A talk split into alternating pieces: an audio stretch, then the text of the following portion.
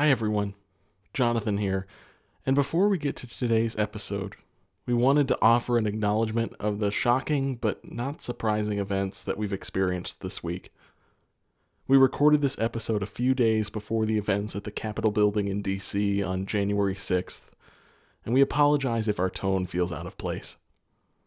Like so many of you, we are deeply angered by the actions of the insurrectionists and domestic terrorists at the Capitol, by the hostility and ineptitude of our president and other elected officials who have stoked these flames of white supremacy for years now, and especially by the gross injustice of the comparison between white rioters storming a government building and black protesters marching for their lives. For our listeners and loved ones who are hurting, we see you, we hear you, we hurt with you. And we believe God does all those things with us too.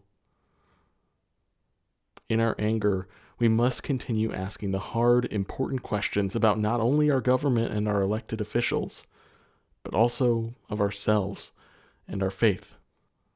To my non black kin, how are we benefiting from and perpetuating the same systemic racism that caused and allowed Wednesday's events?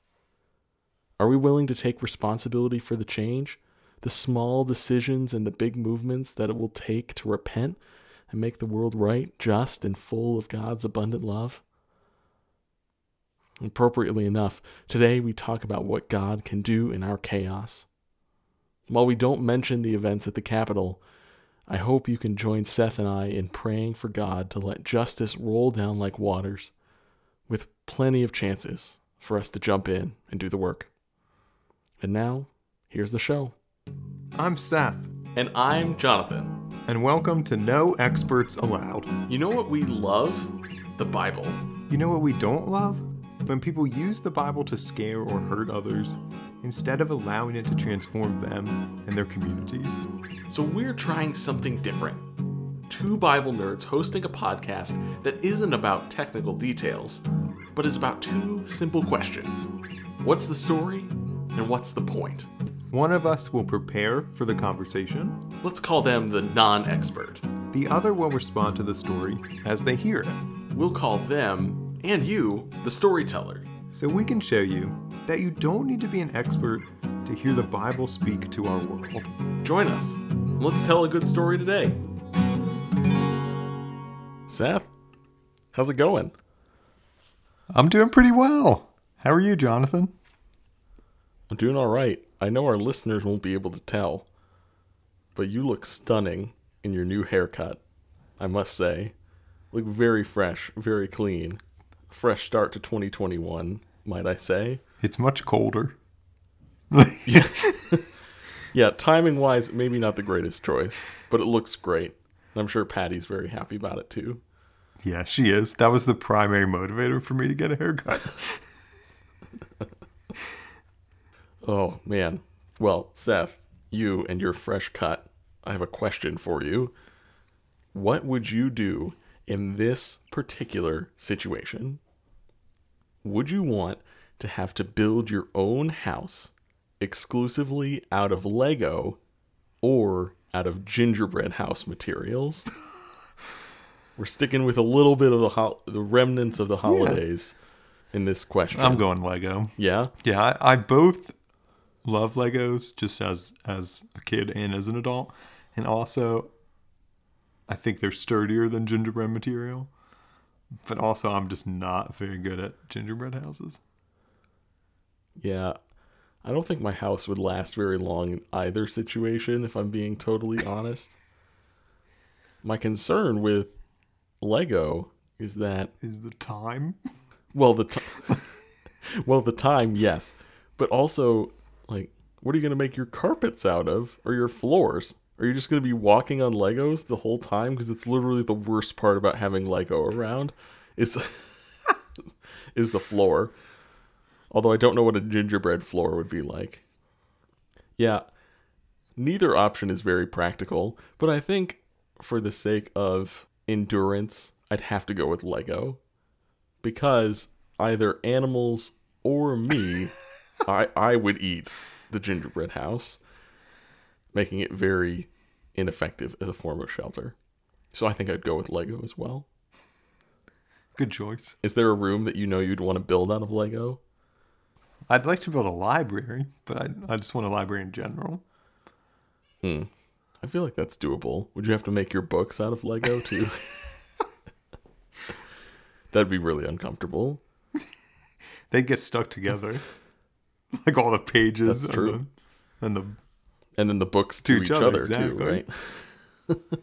you can just do really high decorative shelves that are just fake books made out of Yeah. Lego, and then you can just do all your regular books. wait. Apparently, this is a thing that people who zoom a lot buy bookshelves, like by the foot, from companies, and then put it behind them, so it looks like they have full libraries. Just like random books behind them. I think I have enough books and bookshelves to do that myself if I wanted, but I think I do too. That's what I'm disappointed. I don't want to move all my furniture though. I guess I could just move my my camera, but no, that's too simple. Ugh. Well, I think I think we need to move into the passage, but I appreciate you reflecting on this house construction. Uh, will you go ahead and read the passage for us? Sure, I'd love to. This is Genesis 1, verse 1 through 5 from the message. First, this God created the heavens and earth. All you see, all you don't see. Earth was a soup of nothingness, a bottomless emptiness, and inky blackness. God's Spirit brooded like a bird over the watery abyss. God spoke, Light, and light appeared. God saw that light was good and separated light from dark. God named the light day, he named the dark night. It was evening, it was morning. Day one. A short passage for us today. A classic one, too. Okay, why did you pick the message for this? So I always have to offer the caveat because I think it's been beaten into me so many times that the message is a paraphrase of the Bible. It's not a translation. Uh, it is working from the English to reframe to again paraphrase the text rather than translate it from any other languages. But as you said, this passage is a classic one. These are literally the first five verses of the Hebrew Bible, of the Christian scriptures as well. And because of that, they're kind of familiar. And honestly, as I went into this, I wanted to find as weird and as striking of a reading of this passage as possible. And I love the way that Eugene Peterson's paraphrase here imagines some more descriptive imagery that it hmm. puts into its mm-hmm. language that's often kind of lost in what feels like a relatively stale translation that comes across early on too. So I wanted to see see things a little differently, change things up for our conversation. And as you were reading that translation, sorry, that paraphrase, what stood out to you? I love his line The earth was a soup of nothingness, a bottomless emptiness, an inky blackness. What, Yeah. what it's usually, the earth was formless and void. That's it. Right? This is way more colorful. Beautiful, too. Mm-hmm. Yeah. Yeah, I like that a lot. Soup of nothingness.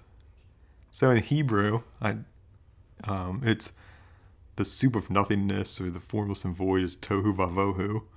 So it's kind of like a tongue twister. So I, I kind of get some of that with this soup of nothingness. That's cool.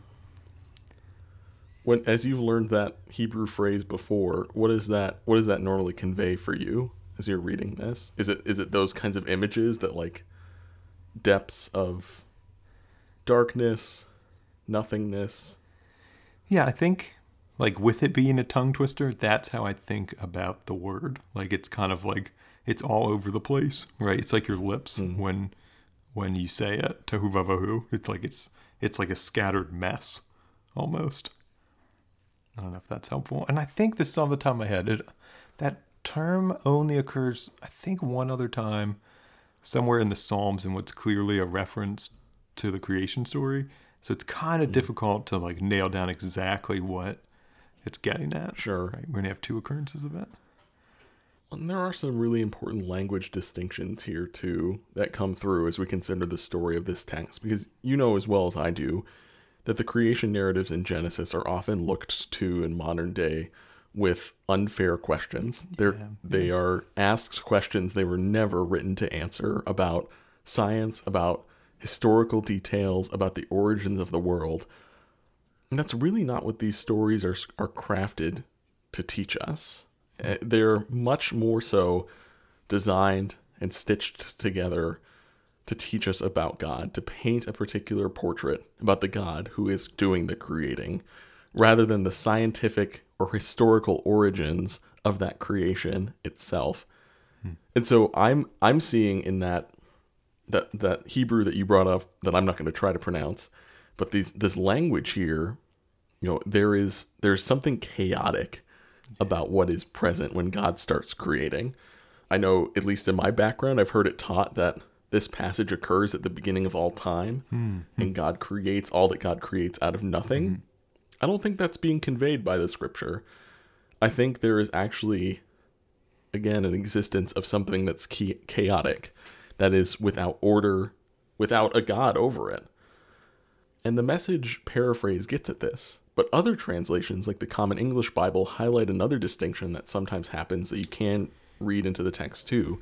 We often have heard this passage started as in the beginning, but it also could be talking about at the beginning of God's creating, rather than this blanket statement of all time. It's more so the statement of the beginning of God's activity or action or movement. Hmm, mm-hmm. And you see a God who has this vision, right? Who can see into the inky blackness, the soup of nothingness, and can imagine and envision a beautiful creation coming forth out of that in the way that God organizes, in the way that God speaks and offers clarity hmm. where there is none. Hmm.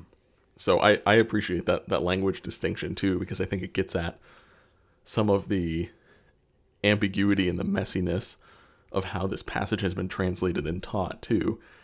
And I'm I'm more compelled by the idea that this is about God bringing something beautiful, something orderly, something peace-filled out of that which was chaotic, out of the expanse of waters as we hear.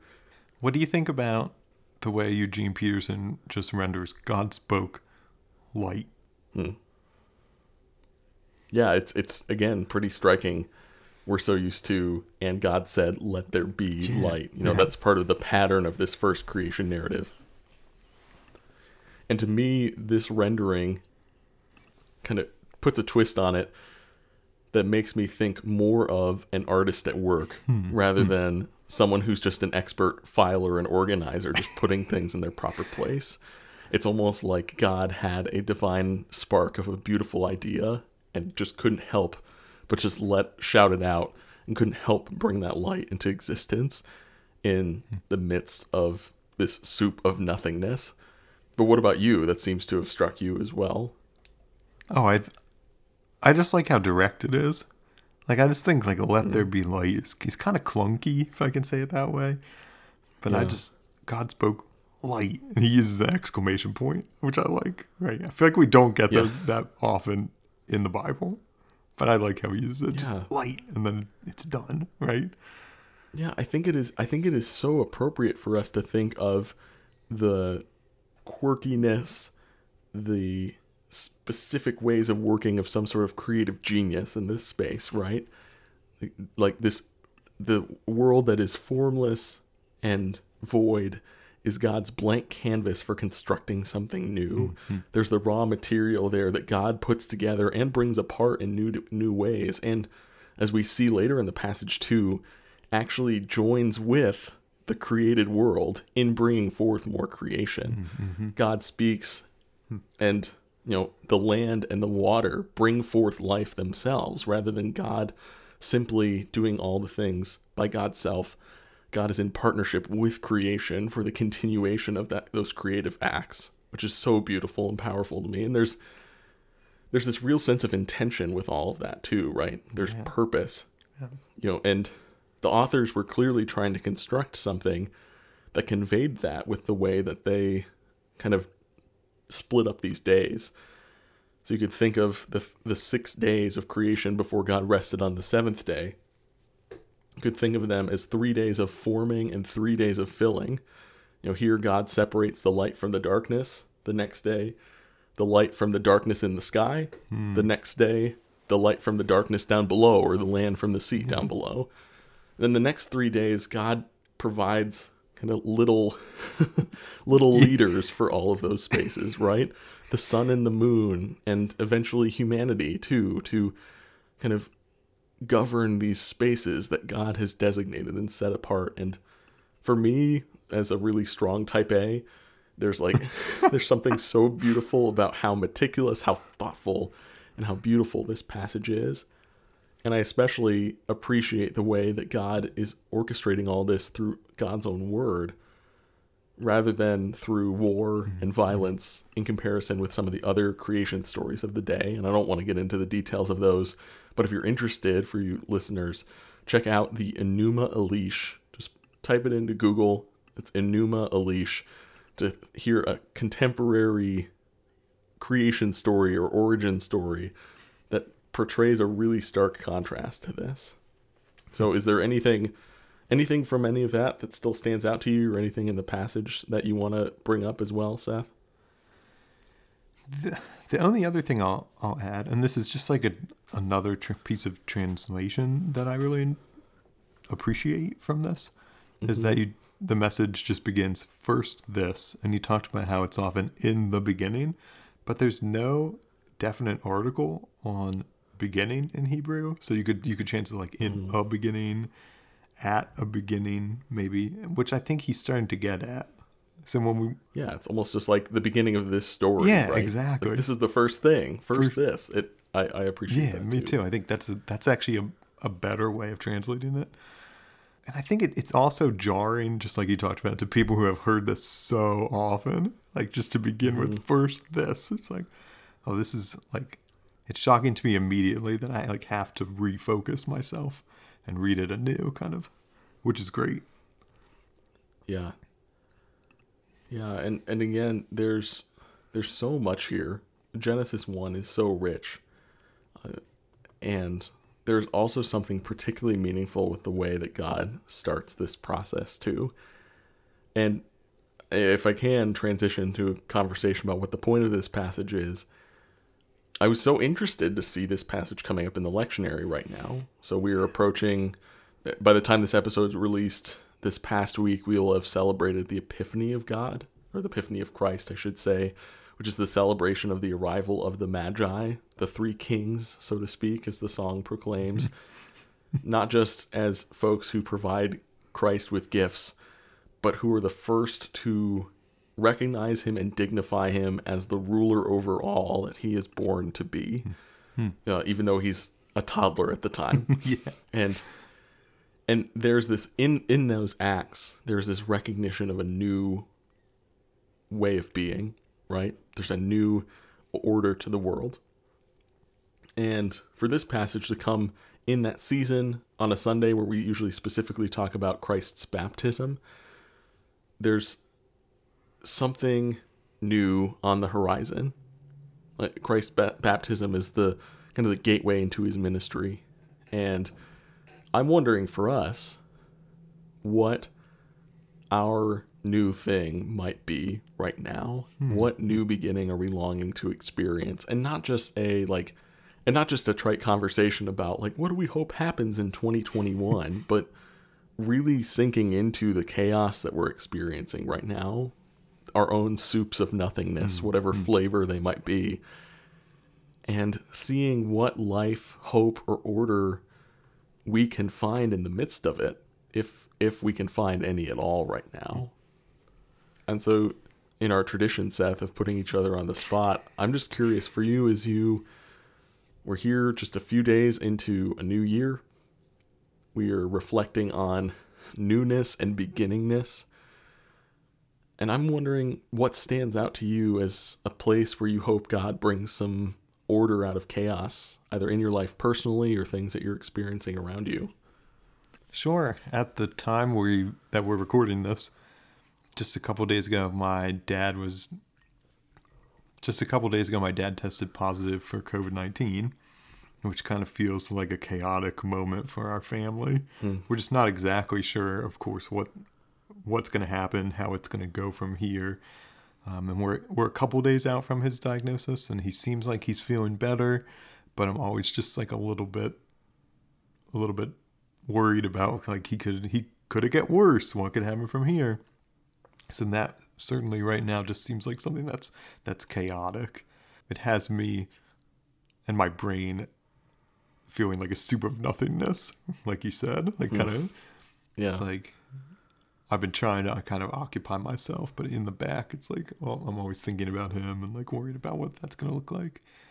Um, so as that unfolds, that's like one place where I'd love to see the chaos and the the confusion lessen in my in my own personal life and certainly his. It's like certainly hoping for him to be better and for just all the confusion and chaos of the coronavirus to to lessen a little bit. So sorry, that was kind of a lot. Hmm. I feel like I unloaded on you. You asked me this question. I was just right. like, okay, my dad has COVID. Boom. no, you you answered a an open question with an honest answer, which is what I was hoping for, and I, I appreciate that. And I've been thinking about and praying about your your your dad specifically, but your family too, since you mentioned that the other day, and and can imagine. Well, I don't know that I can imagine what that's like for you all right now. It's it's I know it's very different when the larger cultural narrative starts to starts to hit home uh, more specifically and directly. Pandemic feels different when it's in your family than it does when it's even when it's just in your community or in your neighborhood. I think for me, one of my responses these days is just to just to shut down so much, you know, and over the past few weeks with the holidays and a little bit of space away from work and wrapping up my unit of chaplaincy and everything, it's like the time to slow down, to use our word from our last episode, the time to linger a little bit more has just helped me realize the the hurt and the stress and even at times like the guilt and hmm. other things that I'm carrying that I just haven't stopped and paid attention to. And I think I've been convincing myself that my own person has been something more put together than a soup of nothingness. and I think and I think God God has has spoken otherwise to, you know, say that, you know, I'm not just a soup of nothingness.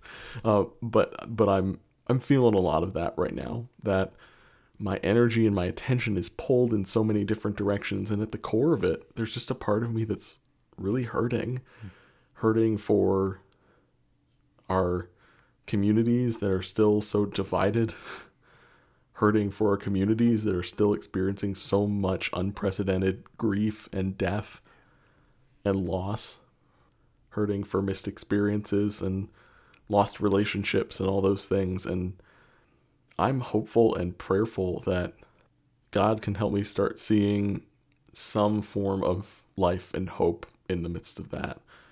I think I'm starting to, but I don't know that I could really articulate what that looks like right now. You want to talk about unloading? there you go.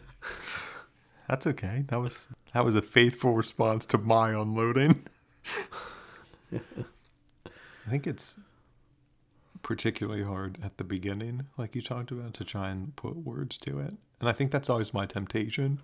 It's like, okay, I'm gonna describe like this growth somehow. Yeah. Hmm Like if I can describe it, I can make it real, maybe.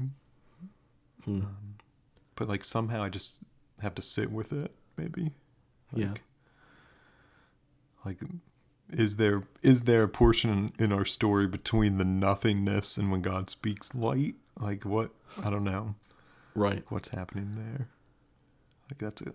Yeah, and, and I think to kind of bring us towards a close, one of the other things that strikes me about this passage is that so often we isolate ourselves from the activity of God in this in this story, right? That we forget that elsewhere we are told to emulate God, to be like God. Uh, Christ shows us what God is like most clearly.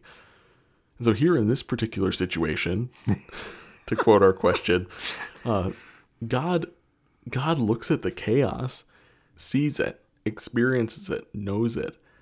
And God's response not necessarily to analyze it, mm-hmm. to study it, but it's to be intimately connected with it. And it's to allow that connection to fuel unreal creative energy. God sees in the midst of this soup of nothingness, I can't get away from that phrase, and envisions all that we see around us. The ultimate artistic masterpiece pulled out from the slop and the soup and the goop and the inky blackness. And I'm wondering if that's an invitation for us too to consider how our creativity, our joining in God's energetic expression of self, can help us not escape the chaos, but help draw life out of it because it's there.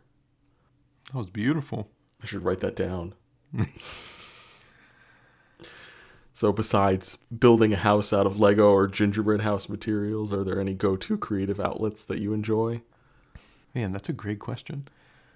I really enjoy writing, but I don't particularly enjoy writing for school. Maybe you felt that too. It's like a Yeah. right. It's different when someone tells you what to write about, and you know that it'll be graded, and you feel the pressure, and it's due, Yeah. you know, in a day or that evening or Mm-hmm. in an hour. That's different than just getting to just write. But I really enjoy just writing, and at, I also really enjoy editing. That's a weird thing about me. That's like its own creative outlet for me. Yeah. Sometimes I don't always like to create from nothing. Mm. From the, Yeah. Well, I mean, it sounds similar. You know, not only doing something you love for a grade takes away the joy. I think doing something you love for for pay for a job can also do some of that too. I, it's one of my creative outlets is music, and when I was working as a worship leader, and you know had to practice a certain amount every week, and was leading in that capacity musically. I found a lot of that joy being taken away. and so yeah, I, I just I hope and I pray for both of us that we can we can explore those creative outlets, whatever they may be, uh, including this one, creating something like this that comes from our hearts and our passions and our interests. I hope that those can be avenues through the chaos that we might be experiencing these days. I hope so too. Can we pray for that? Yeah, I'd love to. Creator God, you see through the chaos where we, your children, are hurting. Help us to do the same as we discover and develop our own creative energy to pour back into the world you've so skillfully crafted for us. Mindful of the many names by which your children cry out to you from all over the world, I pray in the name of the carpenter from Nazareth, Jesus Christ. Amen. Amen. To our listeners, thanks for joining us. Be sure to subscribe and tune in for our next episode. Seth, what story will we tell next week? Next week we're talking about 1 Samuel chapter 3 verses 1 through 10. It's Samuel's call story. But until then, leave us a review and find us on Twitter and Instagram to continue the conversation. Thanks for walking us through that story, Jonathan. Thanks for helping me tell it.